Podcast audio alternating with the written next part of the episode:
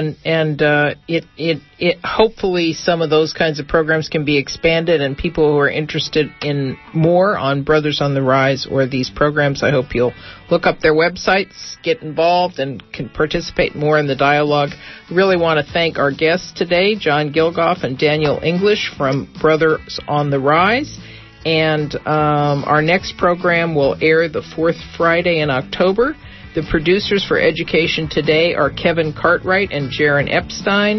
The board op for today's program is Erica Bridgman. I'm your host, Kitty Kelly Epstein, and we look forward to talking with you again in a couple weeks. Thanks.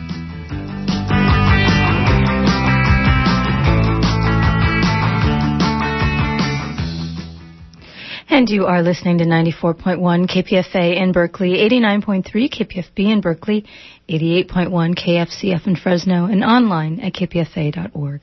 The time is 3 p.m. Stay tuned next for Cover to Cover Open Book.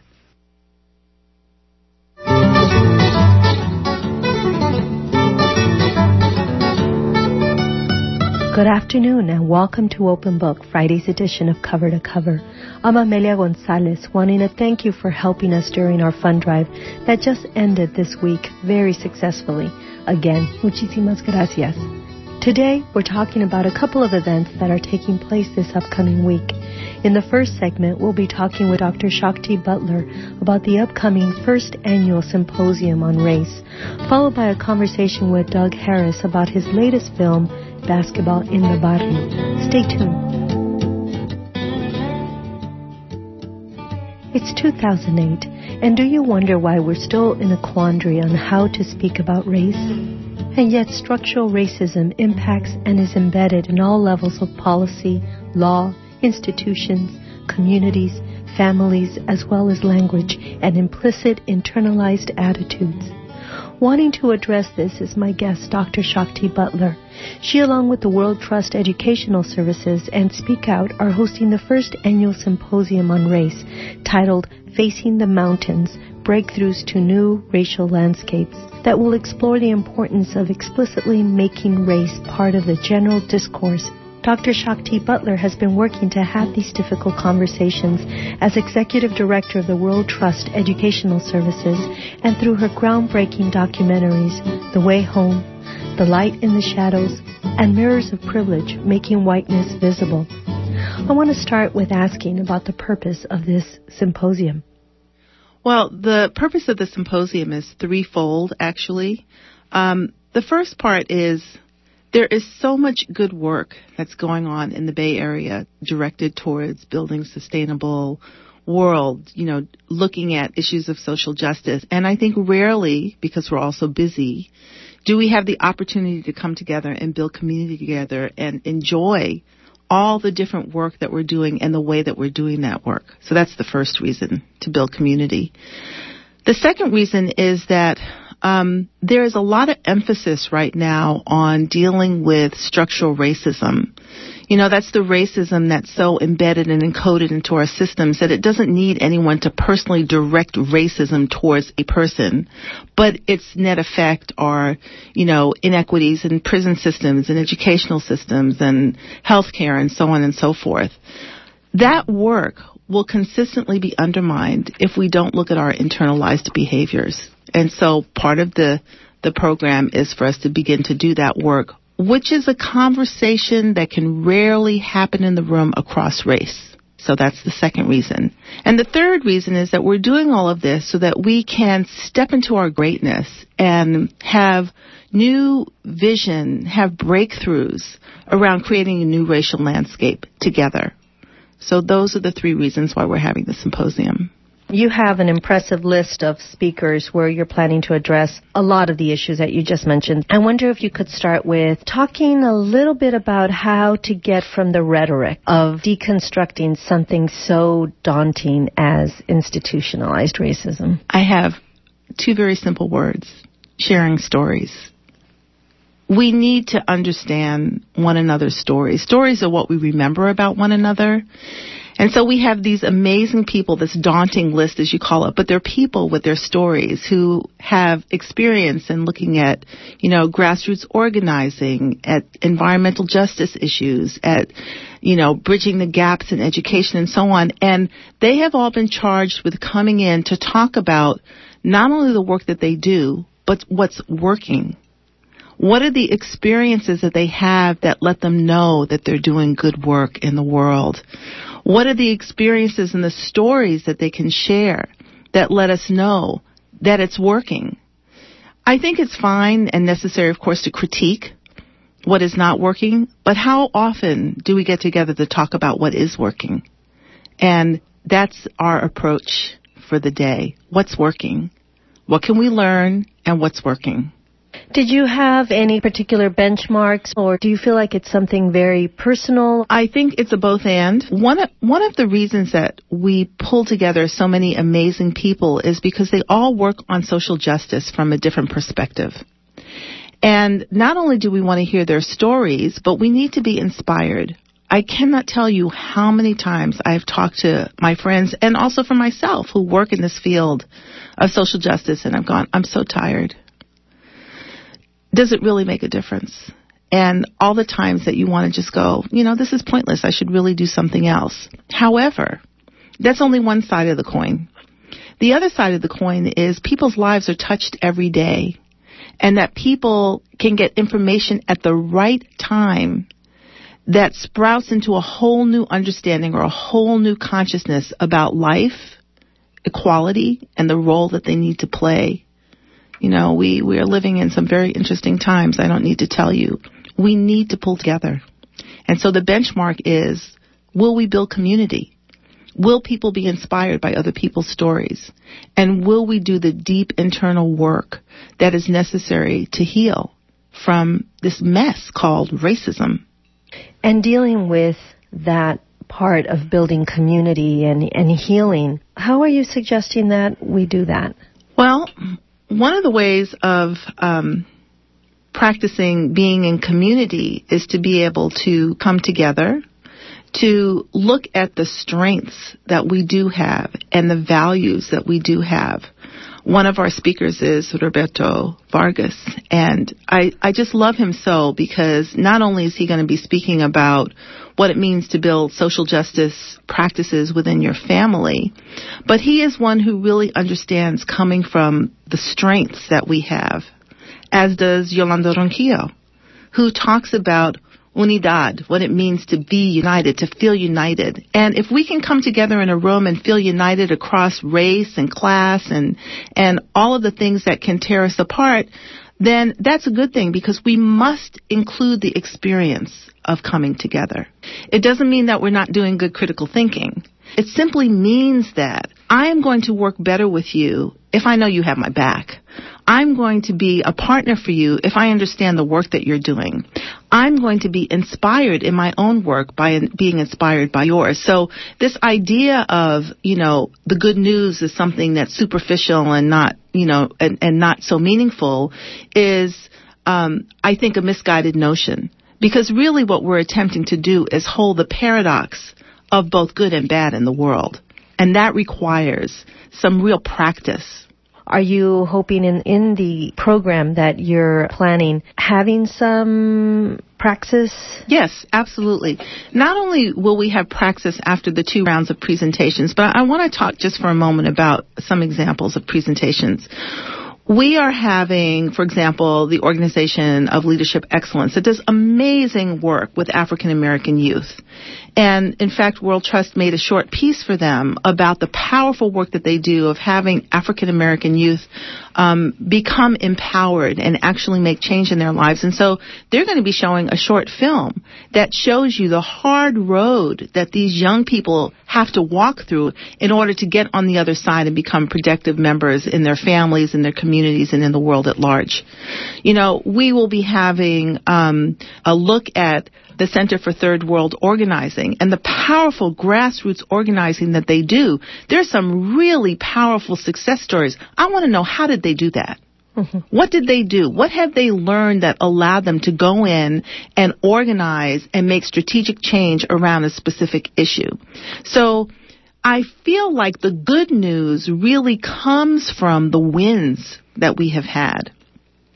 Once we understand that we can win, by win I mean that we can make change, we can shift consciousness as well as make good strategic change in the world, that then empowers me to feel hopeful about not only doing the work that I do, but saying, oh, I can call so and so because you know what? They've done something similar and I want to know what their pitfalls were so that I can avoid them. That's the voice of Dr. Shakti Butler, who's here talking about her work with the World Trust Educational Services as well as the upcoming first annual symposium on race titled Facing the Mountains Breakthroughs to New racial landscapes. And that's taking place tomorrow, Saturday, at the First Congregational Church in Oakland. For more information, you can go to world-trust.org. On Open Book, I'm Amelia Gonzalez. I wanted you to talk about or describe what the difficult edges are. there are so many. I think the difficult edges are, I, I want to see if I can be succinct about this.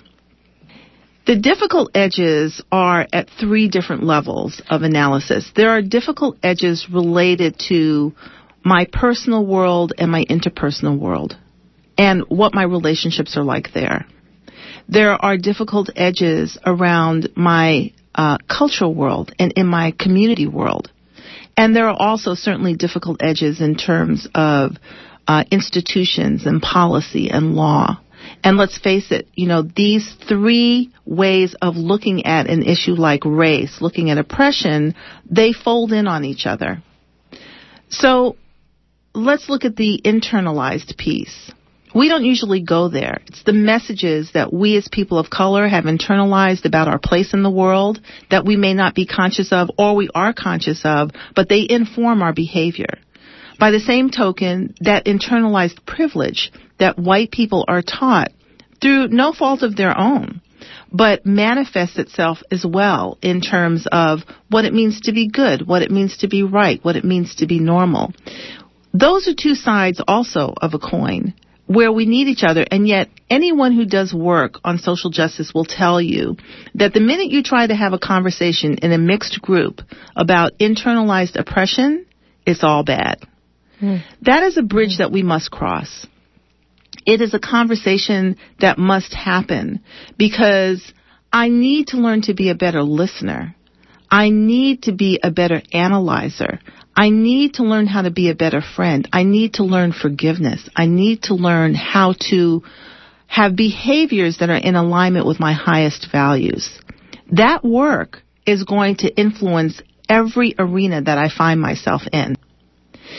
If we were to start at the opposite end and look at strategies and change or structural racism, where do the conversations fall apart? Why is it that people have such a hard time hearing each other's point of view in order to enact a decision?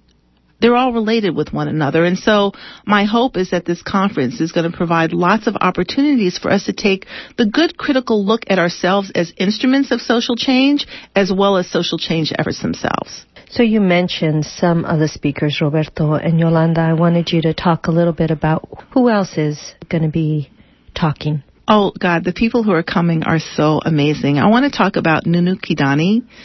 Nunu Kidane is um, an Eritrean woman who has been meeting with um, African Americans and African people in the basement of a church for years. This is aside from her work at BAJI, the Bay Area uh, Black Alliance for Just Immigration.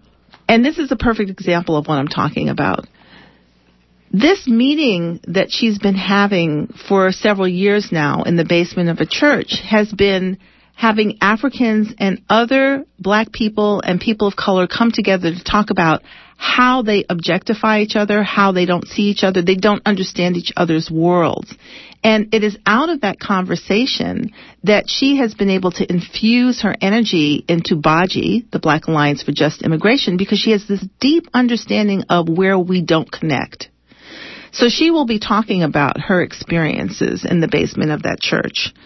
Um, we have Victor Lewis, who most people know as the wonderful and amazing uh, brother from The Color of Fear, who will be talking about this uh, connection in the world of structural racism and internalized oppression, and at the same time paying homage to um, Ricky Sherover-Marcuse, who was really one of the founders of the, the work that we do around social justice uh, pertaining to racism um, in in the country. So he will be talking, and we have John Scott, who does just the most impeccable work using theater of the oppressed. And so what we're saying is come. Come choose a presentation where you feel like you can lend your experience and then participate in, in a presentation where you have a lot to learn. And in this way, we can begin to engage with each other in this dance of learning and telling stories and being in community so that we can keep moving on. We can keep moving forward.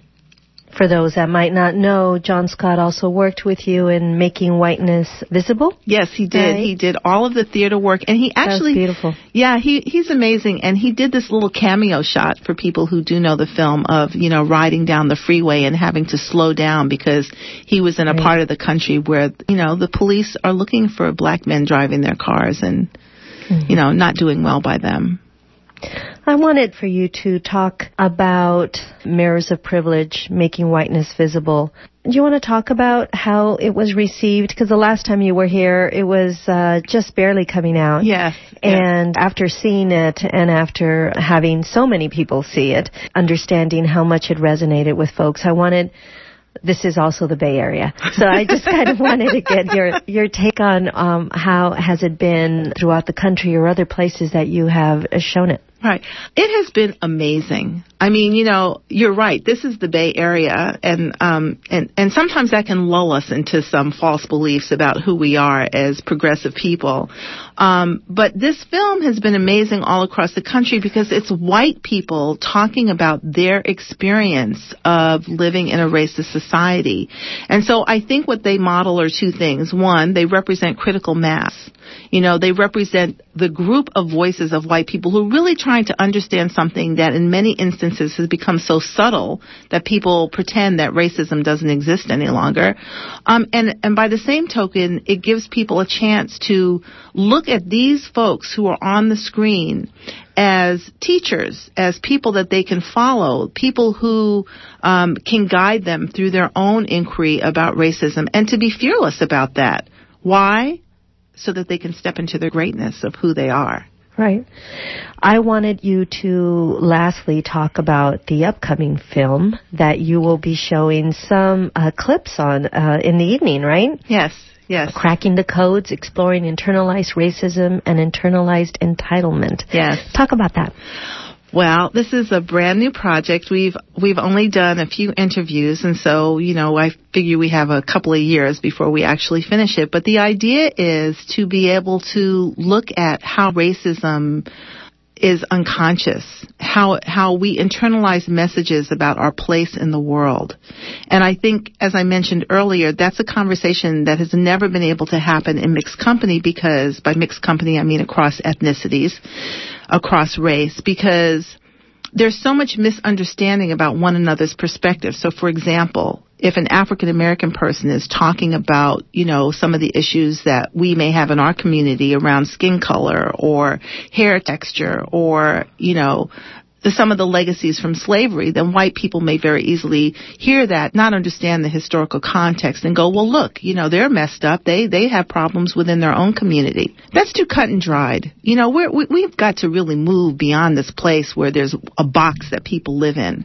We have a variety of experiences. We need to be able to hear each other's experiences, and then we need to understand how those experiences must be made conscious so that we can be at choice about our behavior if we don't become a choice about our behavior, then we, you know, we, we cannot make the kind of intelligent, value-driven uh, decisions that we that we want to make. We can't be in alignment with who we say we want to be. I do have to say that I'm really excited about this first symposium. We plan to do this on an annual basis.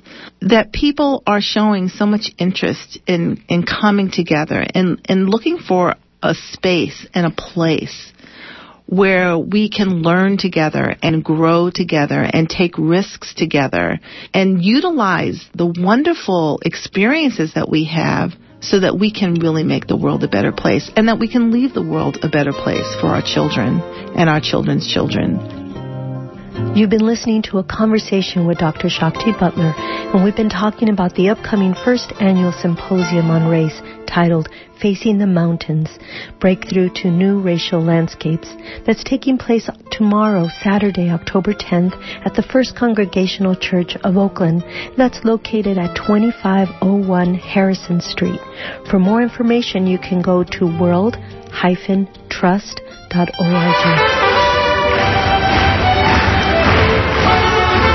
I've been to hundreds, thousands of basketball camps all around the United States, as a matter of fact.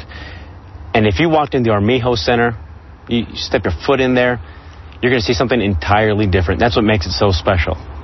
The dollar that we charge for basketball in the barrio is not about the, the free books from Cinco Puntos Press or the ice cream or the t-shirts, the basketballs we give to the kids. The dollar is really about this incredible cross-section of culture that we expose the kids to. Uh, some people say we joke around back at the camp that basketball in the barrio is the center of the universe, and everybody wants to come here to share and to learn, regardless of age or your background. You don't have to be a basketball player. You don't have to be a, um, a great coach, an incredible coach, or even a coach at all. You just want to be, able to care for the kids and teach them the fundamentals of life, humanity, and basketball. Basketball is secondary here. It's really secondary. They get a chance to to uh, meet scholars, uh, educators. And this all comes together at the Basketball in the Barrio camp. You just heard a clip of the film Basketball in the Barrio. That is a film about the role that a basketball camp has played in the barrio of El Segundo in El Paso, Texas. Today I have the pleasure of having the producer of the film here, Doug Harris. Mr. Harris has produced Bounce, the Don Barksdale story, which won the Beacon Award and Tournament of Champions for Fox Sports. His latest film, Basketball in the Barrio, has been selected as one of the featured films being screened at the inaugural 2008 U.S. Sports Film Festival in Philadelphia. Congratulations. Thank you very much, Amelia. Let's talk with you describing El Paso, Texas, the home of basketball in the barrio. For those that might not know it, can you describe the town? Well, El Paso is one of the most enjoyable places that I've been to here in the United States. I, I get the opportunity to travel to El Paso every June during Father's Day weekend for this wonderful camp, Basketball in the Barrio. And the camp is actually a part of our organization's programs for youth throughout the country. And it's conducted each year by our Athletes United for Peace El Paso chapter it, it it's just a, a very colorful community. And something that was of interest, something that Dave shared with me was the fact that as impoverished as El Paso is, it has one of the lowest crime rates for such an urban setting, which is interesting when you think about that. Well, you know, I think one of one of the reasons why we have that is because of the people in El Paso, and especially you know their commitment to young people in the different communities. What you have with basketball in the barrio is people coming from not only all parts of El Paso, but all parts of the country to come and convene on El Paso every June to work with these wonderful kids with this basketball camp. And and I must say, when we think of basketball camps, we think of the traditional basketball camp where you're doing drills and watching films about basketball all day. You're inundated with basketball. Mm-hmm. But basketball in the barrio is so unique because basketball is just a vehicle to get the kids interested and get them to come through the gym and then what they get after they get in there is just a whole spectrum of other cultural and historical and artistic activities that really engage them. So when you split up the pie, basketball in the barrio, at the basketball in the barrio camp, we only really work with basketball for maybe a quarter of the time. The other three quarters of the time is just, you know, history and culture and, and a lot of different activities that the kids really love and enjoy. Well, that was interesting because your film, Basketball in the Barrio, is an hour long. And I thought how much talking about basketball can, can one really take? And it was interesting because it was engaging. You start off with the history of El Paso and Juarez and the role that it played, especially during the, the Mexican Revolution. And also what you say about basketball in the barrio being about so much more than just basketball. You have people coming in. You had the mayor coming in from El Paso talking about teamwork. You had mariachi coming in. You have all this cultural work, and you even had uh, Dave Zirin, as we were mentioning earlier, talking about Roberto Clemente, talking about Carlos Santana. Talk about why is that so important to include in a basketball camp? Well, we at Athletes United for Peace, we think that basketball and sports is just a small part of one's life and that if people aren't, you know, culturally educated and don't know about the history of where they're from and, and know about all these great artists and thinkers, that they're not really going to end up being re- well-rounded people when they become adults. And so we, we, we think that it's important and it's also fun. Learning is always fun. And anytime you can work with kids in a sports setting, when you can really teach them, about different things that they don't know about that can enhance their lives, we just think it's a big plus. Now, this uh, camp started with uh, Russ Bradburd, who had a camp at UTEP and realized that it really wasn't addressing the needs of the neighborhood kids. So he started what what we now call basketball in the barrio. What can we learn from that story? Well, I think one of the things you can learn from from from Russ Bradburd in in his story is a strong commitment to those that are less fortunate. You know, a lot of times, uh, young people, uh, parents put aside a budget for youth activities for their kids and, you know, for the kids that are involved in basketball, you know, basketball camps, some, sometimes kids may go to three or four basketball camps each summer. And, and this, and, and then you have situations where there are kids that can't afford camps that cost two and three hundred dollars, you know, a week to go to. And so Russ made the ultimate sacrifice by uh, jumping out of the, the, the revenue camps and, and, and went down to the barrio and decided to only charge each participant one dollar for this three day camp. And I think that's a true testament to Russ and his uh, interest in working with the less fortunate.